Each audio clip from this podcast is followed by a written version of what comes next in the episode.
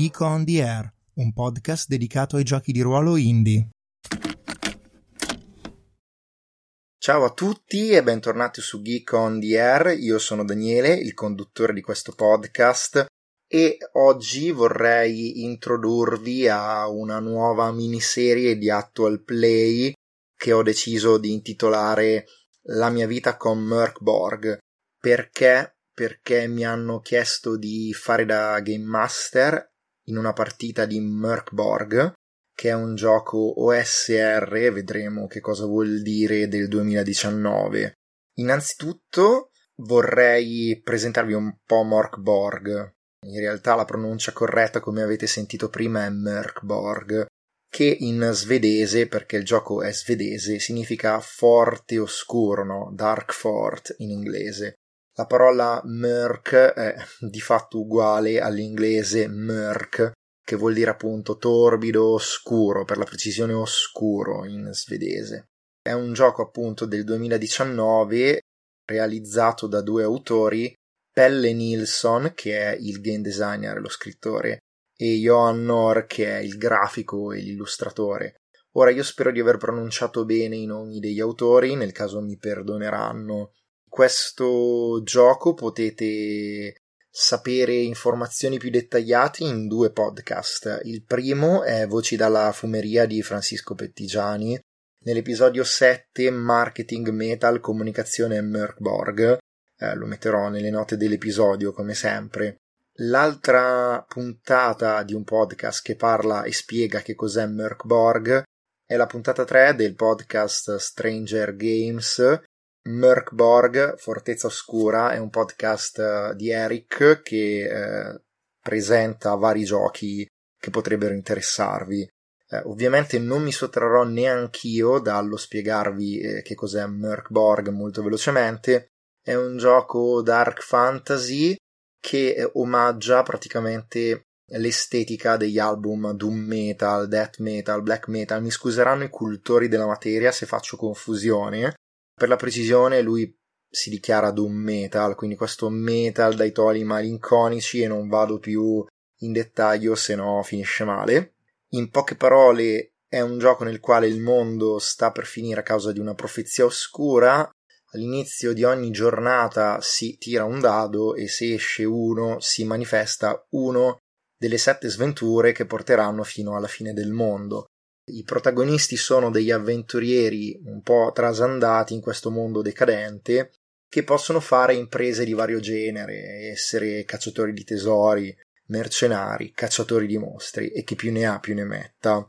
Lo stile di gioco di Mörk Borg è quello della O S R, che significa Old School Renaissance, cioè ehm, rinascimento della vecchia scuola, ed è un movimento che cerca di riportare, come dire, al tavolo di gioco lo stile che una parte della community eh, della prima decada all'incirca dei giocatori di ruolo aveva quando giocava a titoli come per esempio Dungeons and Dragons, ma non solo, quindi più o meno dal settantaquattro all'ottantaquattro. Una spiegazione molto più approfondita e eh, completa di che cosa sia la Old School Renaissance, la O S R, potete trovarla proprio in tutto il podcast Voci dalla Fumeria di Francisco Pettigiani, ma in particolare nel primo episodio, Introduzione all'O S R. Eh, ovviamente vi consiglio di ascoltarlo. Che dire a questo punto? Mi è stato chiesto di provare il gioco dal mio amico Samuele e abbiamo raccattato altri due giocatori, Igor e Oscar, che si sono dichiarati volontari, volevano provare Mörk Borg e a giocare in stile O S R. La partita sarà questa sera e quindi io che cosa ho fatto per prepararmi a questa partita? Eh, beh, banalmente ho riletto i cosiddetti Principia Apocrypha, che sono dei principi di gioco che in qualche modo trasmettono la filosofia di gioco O S R. Non sono monolitici, non sono una legge, ma sono, come dire, una buona linea guida che si dovrebbero seguire quando si giocano questi giochi. Li ho mandati anche ai giocatori, di modo che potessero visionarli, ma poi stasera provvederò a spiegarli io stesso, ovviamente per sommi capi ai giocatori.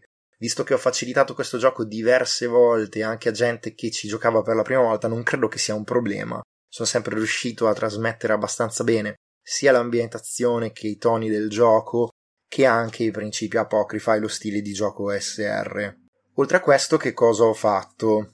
Beh, molto banalmente ho stampato le schede in italiano che si trovano sul sito di Mörk Borg, quello ufficiale. C'è anche una traduzione delle schede in italiano.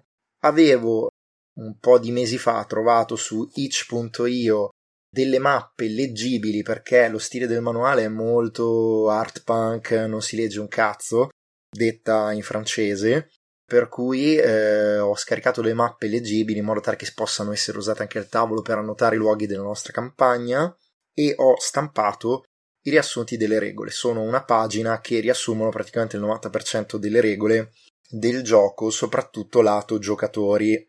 Per il resto ho ridato una rilettura a sprazzi del manuale. Non ho avuto il tempo, e sapevo che non avrei avuto il tempo per rileggere tutto il manuale, ma, come dire, mi sono fatto una rispolverata di suggestioni per coltivare un immaginario morkborghesco, per così dire.